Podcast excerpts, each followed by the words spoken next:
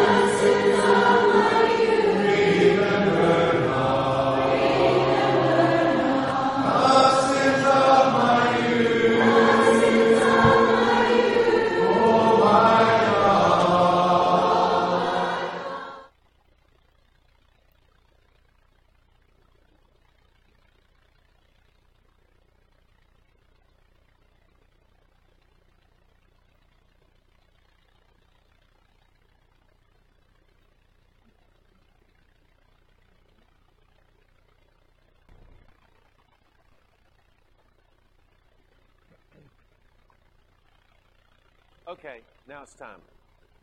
It's really great to see you. I hope you had a fabulous day today. We, at 3 p.m., had a funeral service here for Adrian, and it, it was, I mean, as far as funeral services go, it was really good. Touched on every aspect of his life that I was aware of. And Adrian, you know, was just a great guy. And we're going to miss him. But we're thankful for Connie. And she just set such a tremendous example in caring for him as his health deteriorated and just really appreciate and love them so much. But it was a it was a beautiful service and you know, a reminder of what it's all about. Now, here we are in a Bible class trying to learn more and becoming more familiar with the scriptures as you have been reading them. And I guess we're just, you know, anticipating week after week. We'll study the Bible more, study the Bible more. We'll participate in worship services, on and on and on. Adrian, he's finished that. He's gone on. And I just, that just puts a smile on my face. I think that's what we do all these things for, getting ready for the step he's taken. So it's wonderful to have people like him who set such a good example of how to live and uh, also how to die, too. And it was a great tribute today if you were not a part of it. Otherwise, I wouldn't be dressed up like this. All right, we're going to sing a song together. And then after that, we'll have our short quiz. Why are you looking at me? You're like, uh-huh. Well, sort of. I'm just going to review a few of the things that we talked about last time. And then we'll talk some more about the book of Exodus. And this, this will be easy peasy for you because you are reading the books right along, aren't you? Nod your head this way. Man, we are digging in, Kim. We, we just love reading these books. When you, if you've already done the book of Leviticus, it might slow your enthusiasm down a little bit. Uh, but for the most part, these books are pretty engaging and very interesting. So I'm, I'm not trying to give a verse by verse description or explain everything that you're reading. I just want to give you a general background of information that I hope will help you as you're going along in your own study. Let's sing number 528. 528.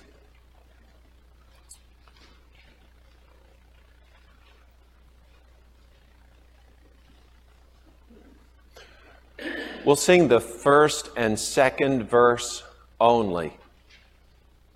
After that, we'll have a prayer and then we'll begin. 5 to 8.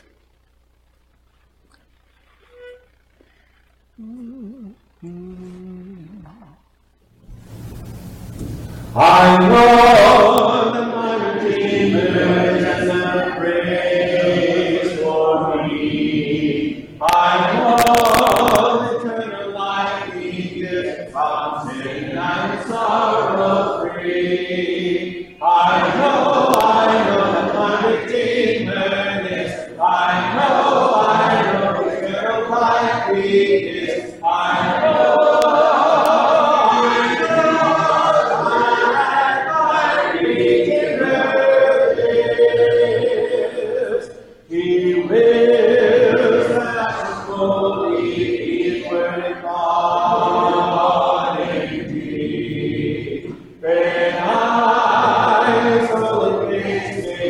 see, when from this earth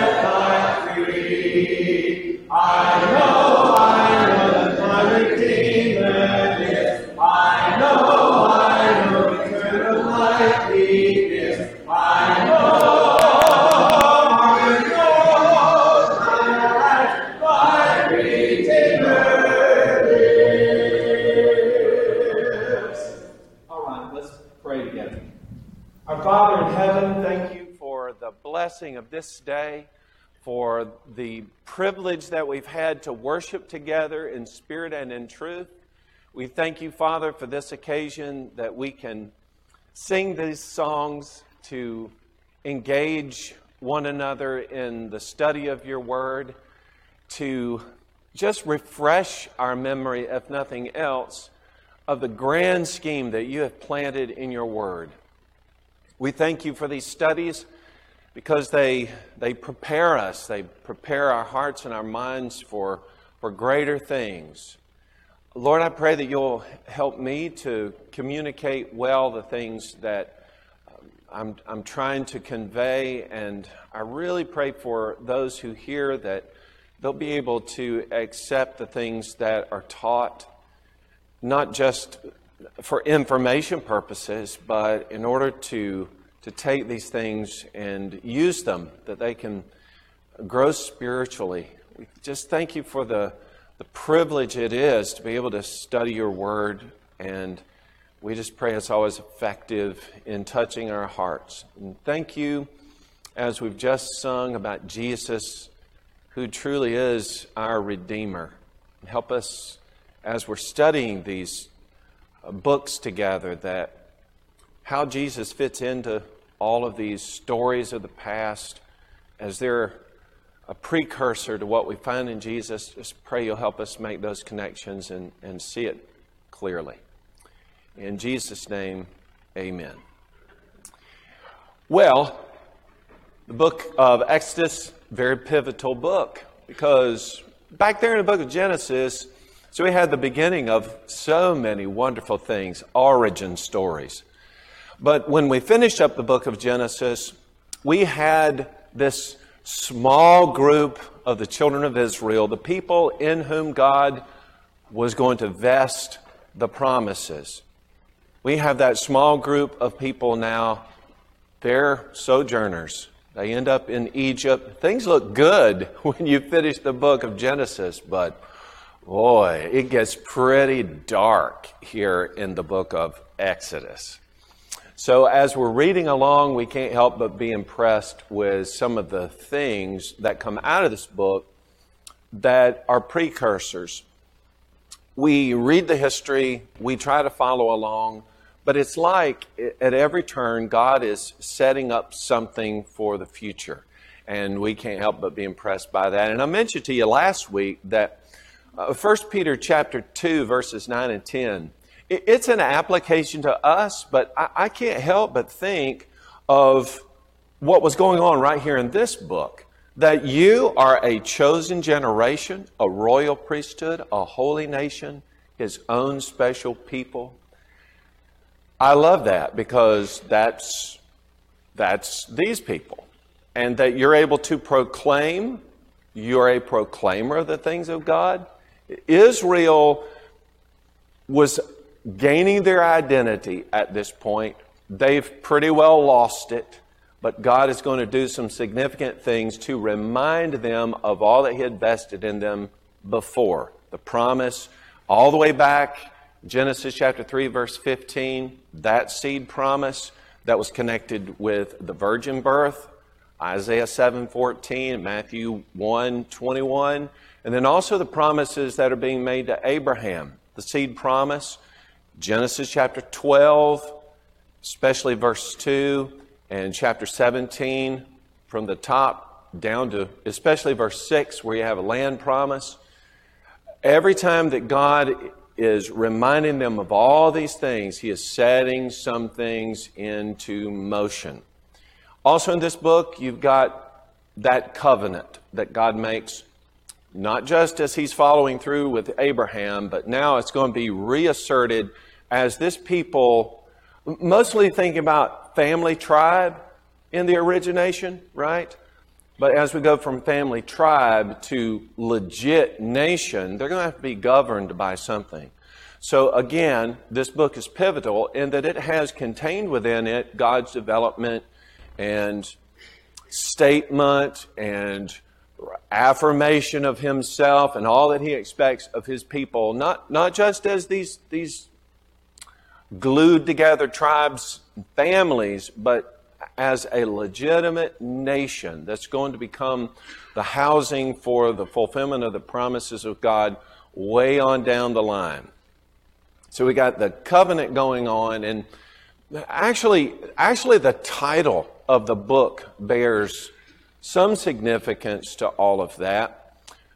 Now, originally, and, and I told you this is kind of, I guess, my southern take on Hebrew words that really aren't even spoken anymore.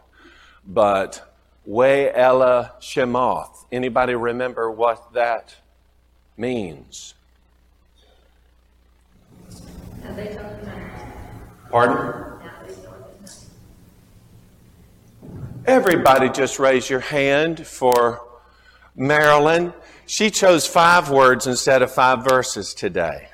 I was so glad that you were going to say that. Uh, but yeah, now these are the names. The first five words out of that book is similar to what's going to happen in all of these books of the Pentateuch.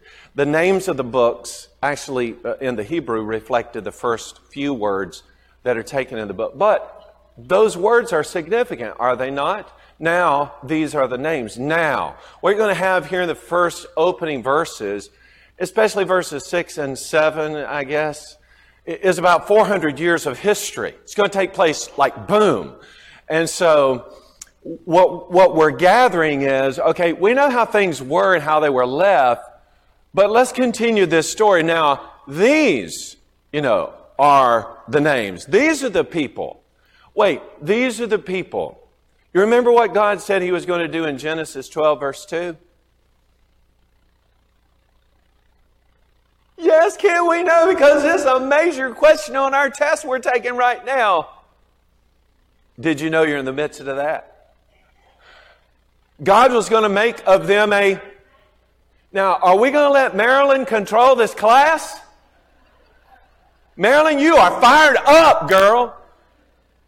God's going to make them a great nation of people. Now, in Exodus chapter 1, verses 6 and 7, what do we find? Anybody read quickly. Try to beat Marilyn to the text.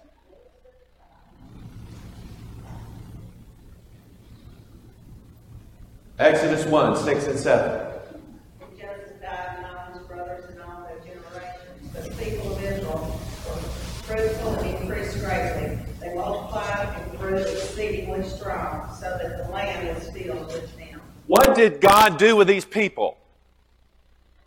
He multiplied them. What did God tell Abraham was going to happen with regard to his descendants? Man, they are going to be so many. They're like the stars of the sky. They're like the sand of the sea. Abraham's like, I don't even have a son yet. But he did have a son, Isaac. And then God comes in and he says, you, you offer your son Isaac to test his what? To test his faith. His name is changed so that he becomes the father of the faithful. But of what faithful? Well, I guess, generally speaking, we would say the faithful of all time. But Abraham is going to have exactly what God had said. Exactly, literally what God had said. Yeah, he is going to have that major descendancy. But the promise with regard to the seed, as we were keyed to earlier, was the promise was made to Abraham and his seed, but not multiple seeds, right? Not plural, Galatians 3:16, but what? But the one seed who is Christ. And what we found is that we become heirs according to that promise when we are where? When we're in Christ, because Christ is the recipient, a party to the promise of the seed. So when we obey the gospel, we put Christ on. We're in Christ. We're in the seed. So when I read about what's going on here, can, can we get excited about that? Yes, we sure can. Can. Yippee. That's good stuff. No, it is. And you think, God has been working this all throughout history, and we read about it right there. You say, well, that's, you know, I never really paid much attention to those verses, but honestly, we ought, we ought to just try to try to have our sensors out as we read stuff like that because what that's telling us is in the intervening period of time was god asleep no god did not forget his people. Did he? Will God forget you? No, he will not. So we learn that God is not, not just that he's f- trying to find faithfulness in the people that serve him, but God is also, God is also very faithful. And then, actually, in this, in this book, there are going to be at least four major subjects that are developed. Now, I said that here in Genesis, or in Exodus, you probably hear more about God's interaction than you do in the other four of the five books of Moses. Because it's right here that much of everything that pertains to man's relationship with God is established. So, we see God just interacting and speaking, not just with Moses, but with, with the people and the expectations that he has. And it is just, it, it is awesome to see God acting that way. So, four major subjects. You remember what they are? One of them is a key figure in the book, and it starts with an M and ends with an S. Moses. Yeah, it has a S in it.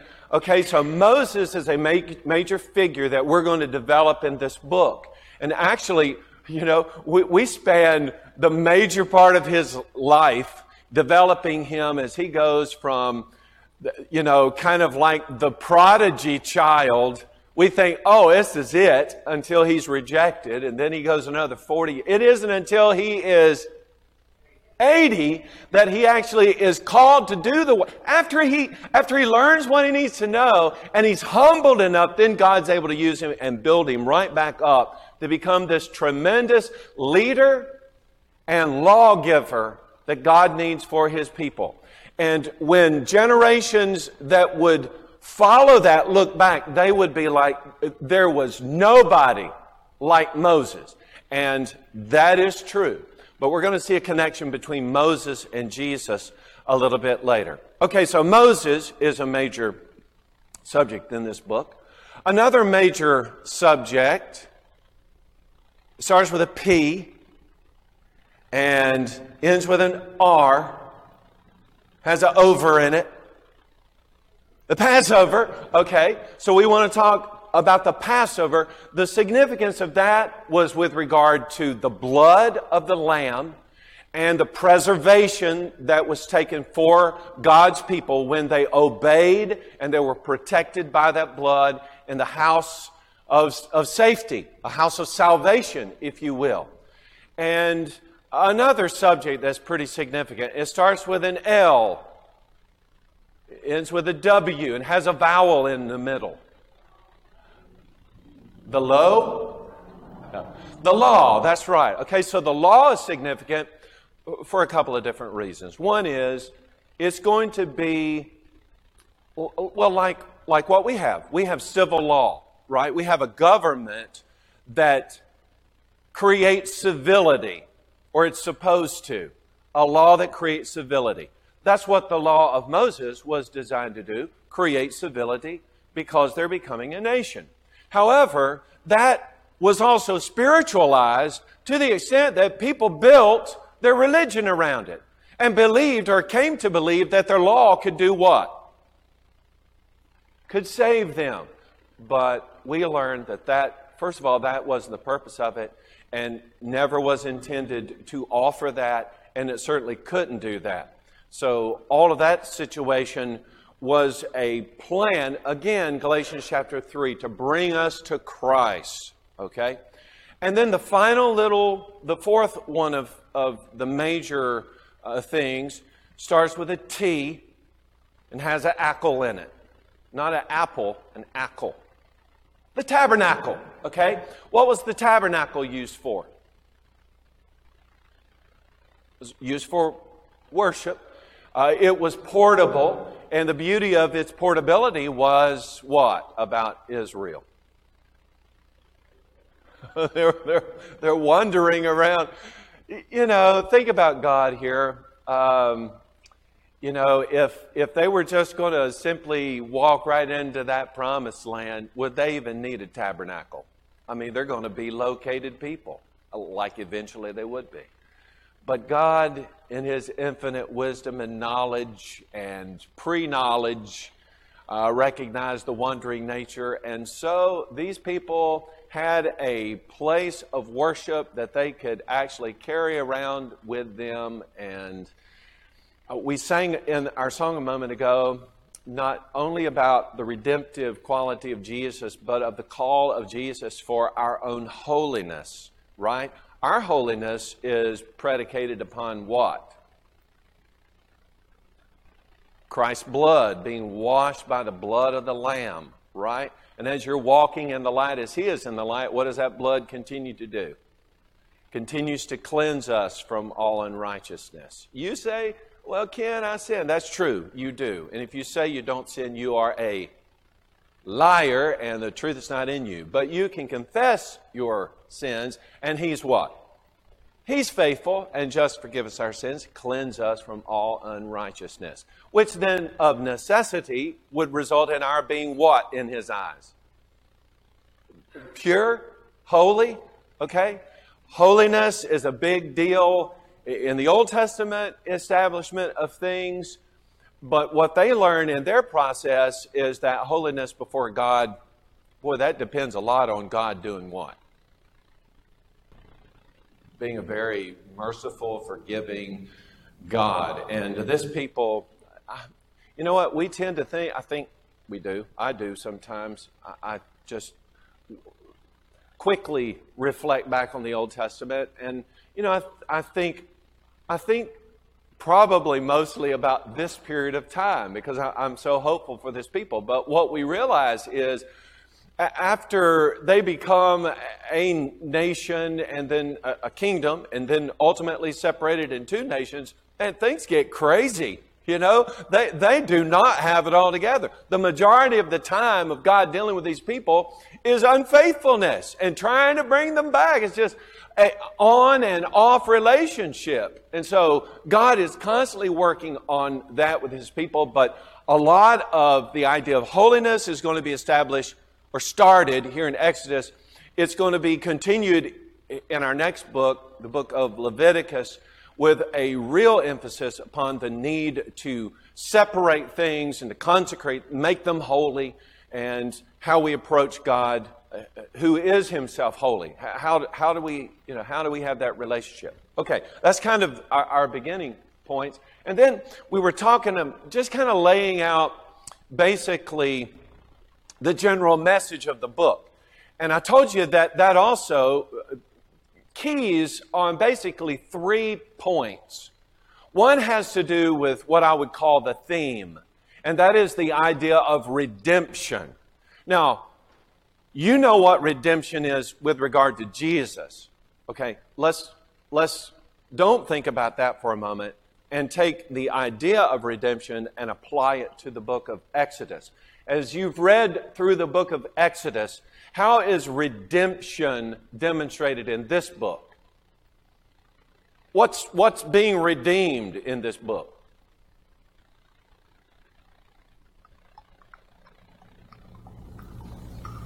Okay, hints, helpful hints. Uh, we start off with the people in Egyptian bondage. Okay, does that help? Yes, thank you, Jim. You beat Marilyn to it. Okay, so they are redeemed. They are redeemed from their Egyptian bondage. What was the final straw? What is it that had to be done in order for finally the grip of Pharaoh to be, to be released and the people to go?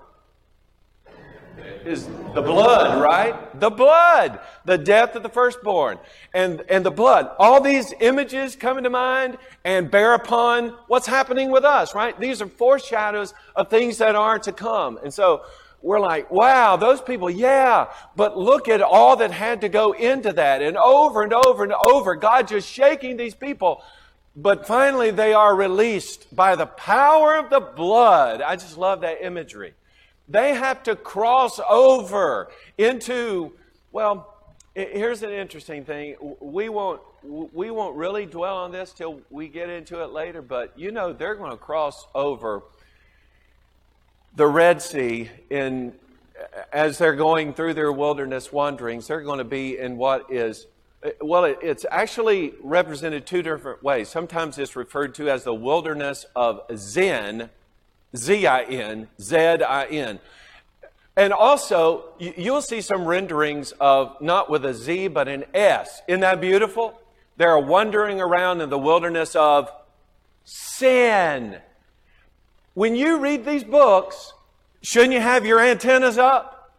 Shouldn't these things being, be impressing and instilling in you a thankfulness to God for the blessings that come through Jesus as He is the great Redeemer? But, but stop, let's don't do that yet. So, we're looking at redemption in this book. Another thing that we're looking at is God is absolutely, and when I say absolute, I'm talking about another theme that runs through all of these five books, and that is the sovereignty of God.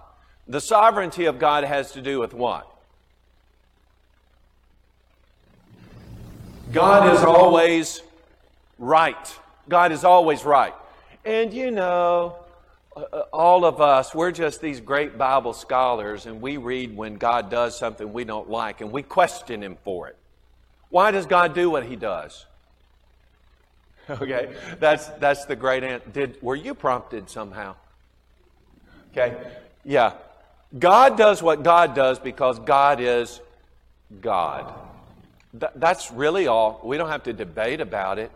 Now, we try to dig deep and try to understand motivations and how he hooked this up and how this was fulfilled and all that. Hey, peace. Great study, a lot of fun, but when you boil it all down, God does what God does because God is God. He is sovereign. He does what he chooses.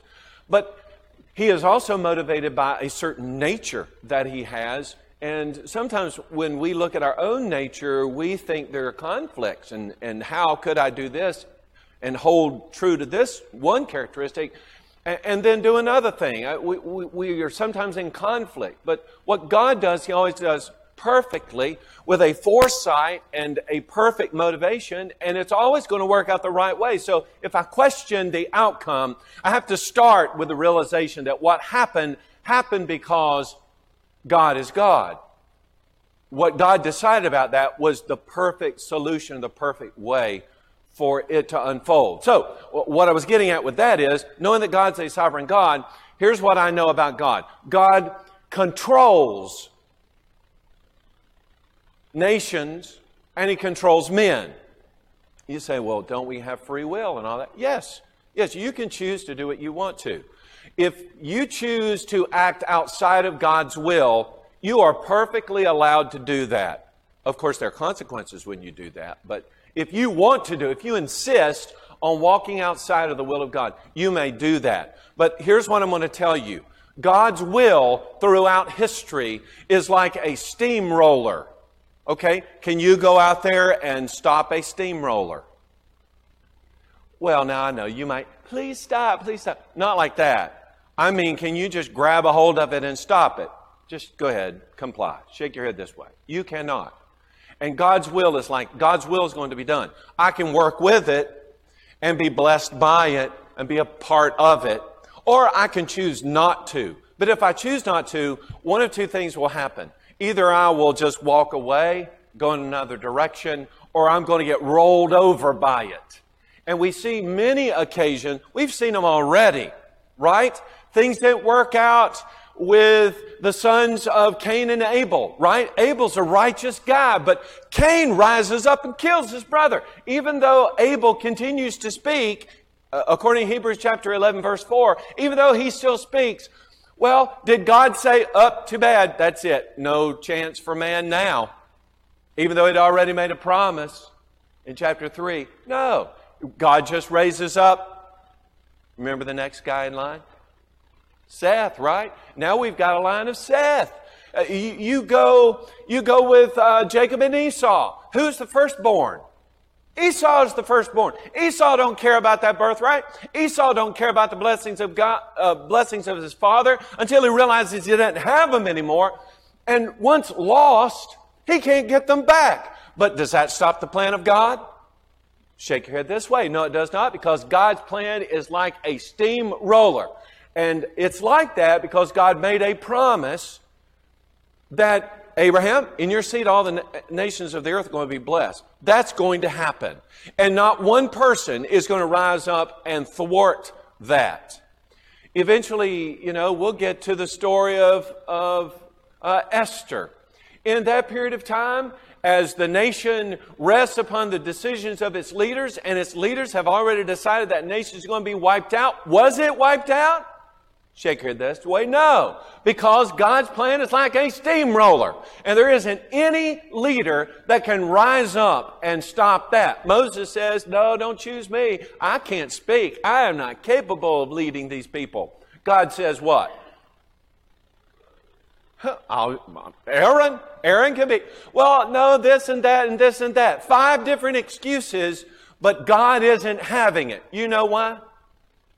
Because God's plan is like a steamroller and God is going to use Moses. Does that mean that Moses is the only guy that could ever have been used?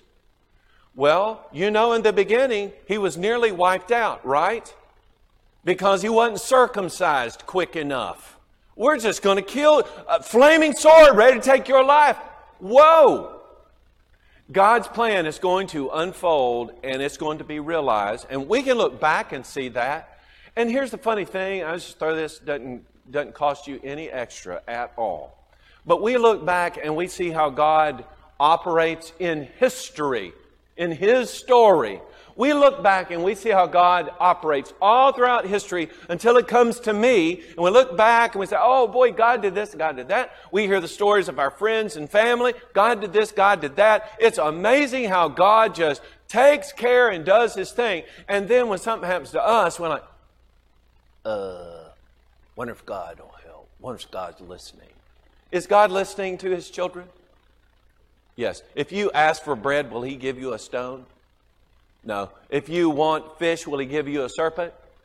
No. So, you being his children, how much more is he going to give you what it is that you need? You're his child. You cry out to him. You, if you have chosen to be a part of the plan of God, then you know what God will do with you? He will use you and he will bless you to his ends. I love how that's expressed all through the book of Hebrews, which is a great study in connection to a lot of these books of the Pentateuch. But just, just to suffice it for now, God is in control. And we should never doubt that at all. No, no matter what we think we see, because we walk by faith and not by sight. Don't be confused with what you think you see because there are bigger things happening out there. Okay, and then the third thing that kind of uh, about the message of the book, in my mind, is a connection between, okay, so that's the matter of redemption, right? But it sets up, it sets up what we're going to need to know in the future, and then that's for us.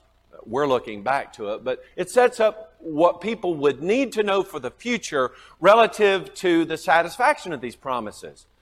The Christ, the Messiah coming. Now, Ken, what do you mean by that? Well, here in this book, especially aligned with some of these major topics that we've already introduced, when you look at them singularly, and you examine them, you are taught something already about the Messiah that's going to come. For instance, Christ is like Moses, right? In a lot of ways. What are some of those ways? When you're reading through the book of Exodus, how do you see Christ when you look at Moses? Well, first of all, he is a deliverer. Is, am, am I too rough? Okay, uh, he's a deliverer, right? Well, isn't that what Moses did? What does Jesus do? He delivers you from delivers you from sin. Okay. Um, what what else about Moses?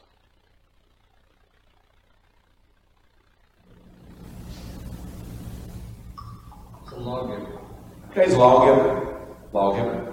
Uh, Moses brought the law, but what came by Jesus Christ? Grace and truth. Does that mean you can do any old thing you want to do? No, but truth. Oh, well, let's back up. Was Moses then devoid of grace? No, no. So uh, you, you said, well, let's make a delineation here now. What Moses was delivering for the people in terms of the law was that designed. First of all, was that designed to save anybody? No, it was not. It was designed to govern uh, this nation. So Moses, Moses does pre pre-shadow or prefigure a lot of things of Jesus in terms of leadership and the deliverance of how to live and expectations of God and speaking with God as a mediator. Who was it that spoke to God face to face? Moses did. Moses you remember Moses goes into the tabernacle. When he speaks to God, he comes out of that tabernacle. What did he look like? His face glowed, you know? And so he had to cover his face uh, so that the people didn't realize wait a minute.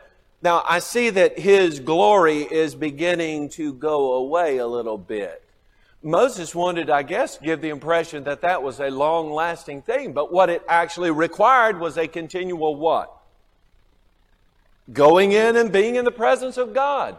So there, there, are a lot of things when I look at Moses, I see as a prefigure, although not a completeness, but, but a shadow of things that were to come in Christ.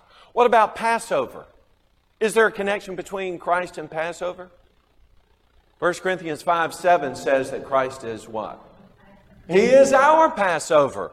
Right. And, and in that, in that text, kind of a, I don't know if it's a mixing of metaphors or not, but you start off with the idea that a little leaven leavens the whole lump. And oh, by the way, uh, unleavened bread was in actually the practice of the instituting of the Passover. Oh, well, Christ is our Passover, so there's you a reason. Wait, what? Hard to wrap our mind around all that's involved in that. But what I take away from it, again, is, right, a connection between Christ as our Passover and then the actual Passover because in the Passover they were preserved by the by the by the blood that was washed on those doors and, and the lintel and the same with Jesus Jesus shed his blood to well what did that blood do it it also washes right but it, it, it washes it washes our sins away And then when we are in Him, we become party to the promises of God, that, that seed promise. Okay? And then, okay, so we got Moses, or, or we got uh, redemption, then we've got God, and then we, okay, so we got Christ as the Redeemer. So there was the matter of Moses, there was the matter of the Passover. And then there's also the matter of uh, Christ being seen as the Lamb of God. Okay? The Lamb of God. John chapter 1, verse 29, you remember what John the Baptist said when he saw Jesus coming? He is the Lamb of God that takes away the sin of the world. Okay, so let, that's kind of the message, message of the book of Exodus. Now, I want to talk with you. I'm supposed to point that way, I think. I, I want to talk with you about purpose. Purpose is, is closely aligned with the idea of message, but I, take it in my thinking, the way I'm, I'm laying this outline is the message is kind of what, what I should draw away from it. Purpose is what's behind that message. Why, why is it we have this message?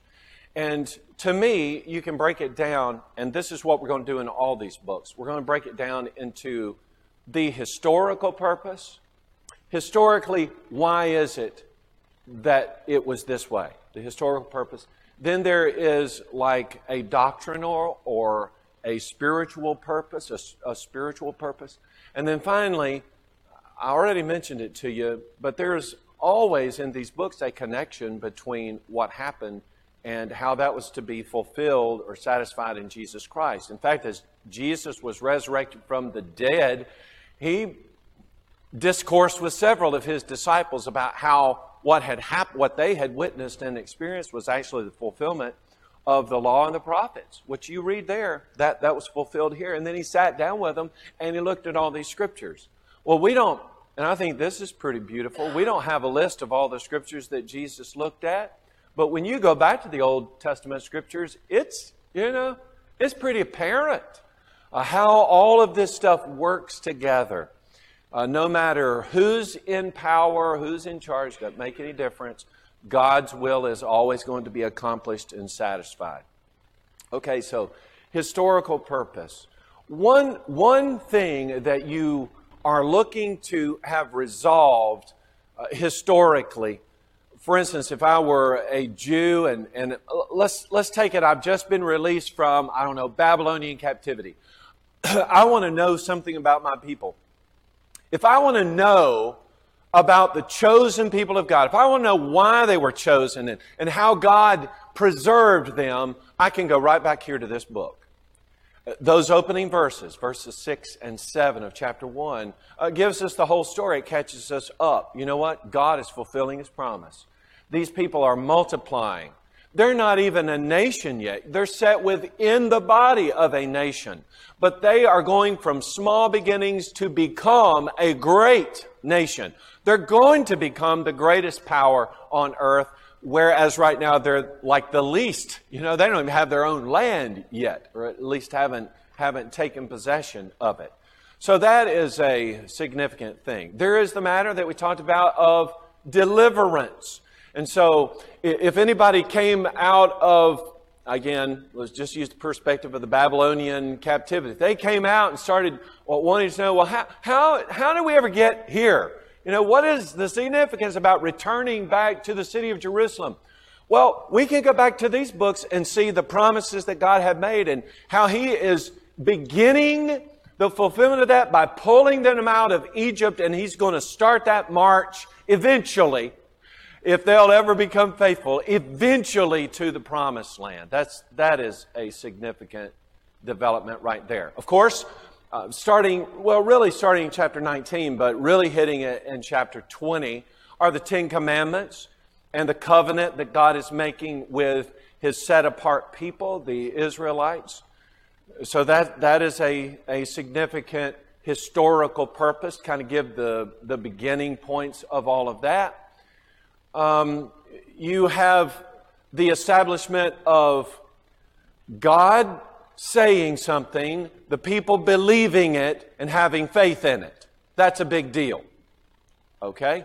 Are there some instances you can think of where God said do something, it seemed outrageous, but then all of a sudden it's a reality? We trusted God and it worked.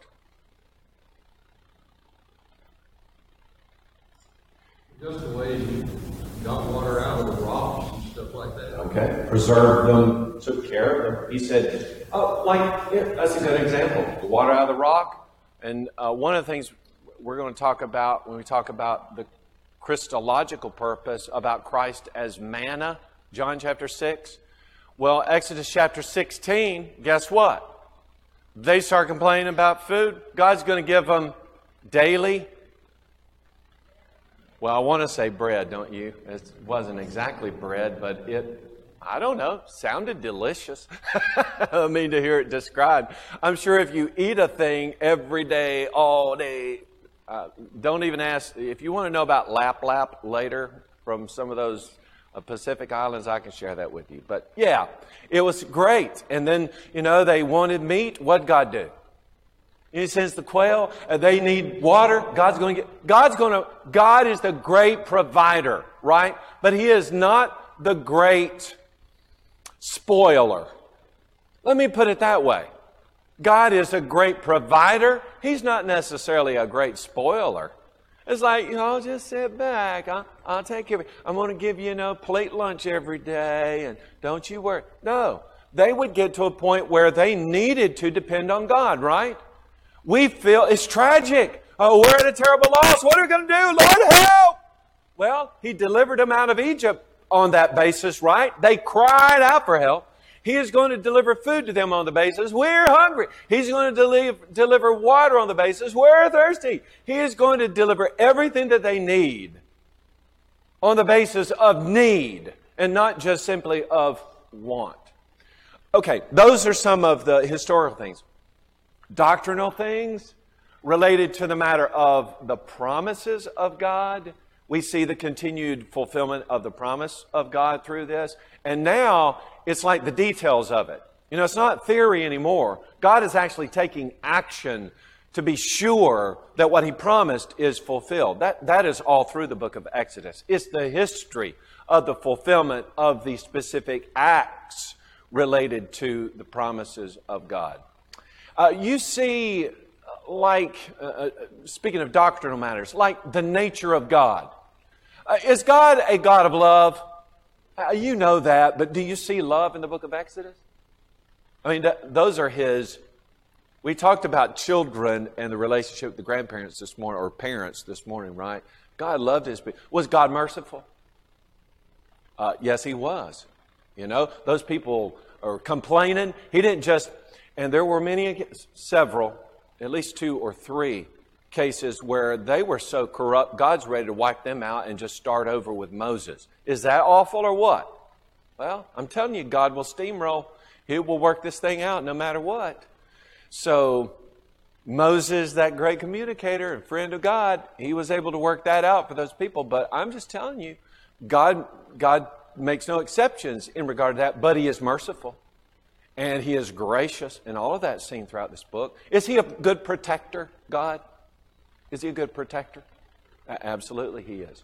Every, every characteristic that we think of relative to God throughout the, the other texts of Scripture, you, will find demonstrated right here in the book of Exodus.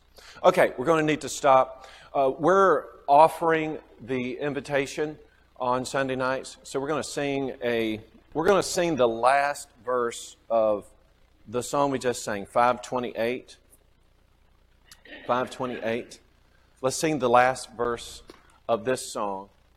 Um, if, you know, you need to respond tonight, we, we do offer you the opportunity to do that. Maybe you've been studying with someone, you've come to know the truth, and you're ready to obey the gospel. We want to accommodate that. Maybe Maybe you've stumbled some way, fallen away. You want to come back, be restored, redeemed in that way. Uh, tonight affords you that opportunity. If you need to respond, we're going to sing this last verse. If you'll come forward, we'll attend to you. Let's all stand together. I know that come this sacrificial care for me. All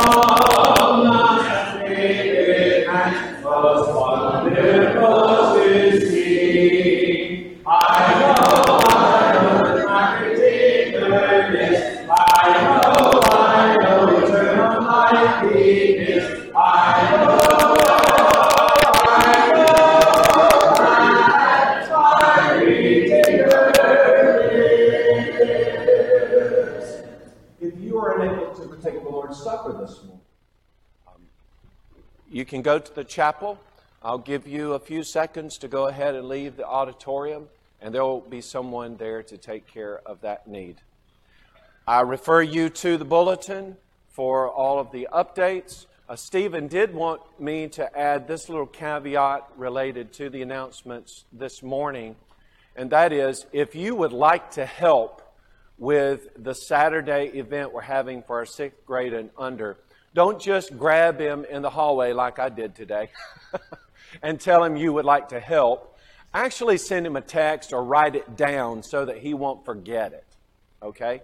And also, they're collecting little boxes for some kind of project. So if you have little shoe boxes that you could contribute, go stack them up in front of Stephen's door. Okay? That'll be fun. All right, let's have a prayer together and then we'll be dismissed. Father, thank you for the blessing of this day and for your mercy and grace toward us. The way you love us is just incredible. We thank you for the privilege of assembling, for the time of study. Help us be good students of your word. Help us to find time to read these texts and to learn on our own. I pray that you'll bless us as we go from this place. Keep us safe. Be with those who are mourning and who are suffering from injury or sickness. We pray recovery for all. In Jesus' name, amen.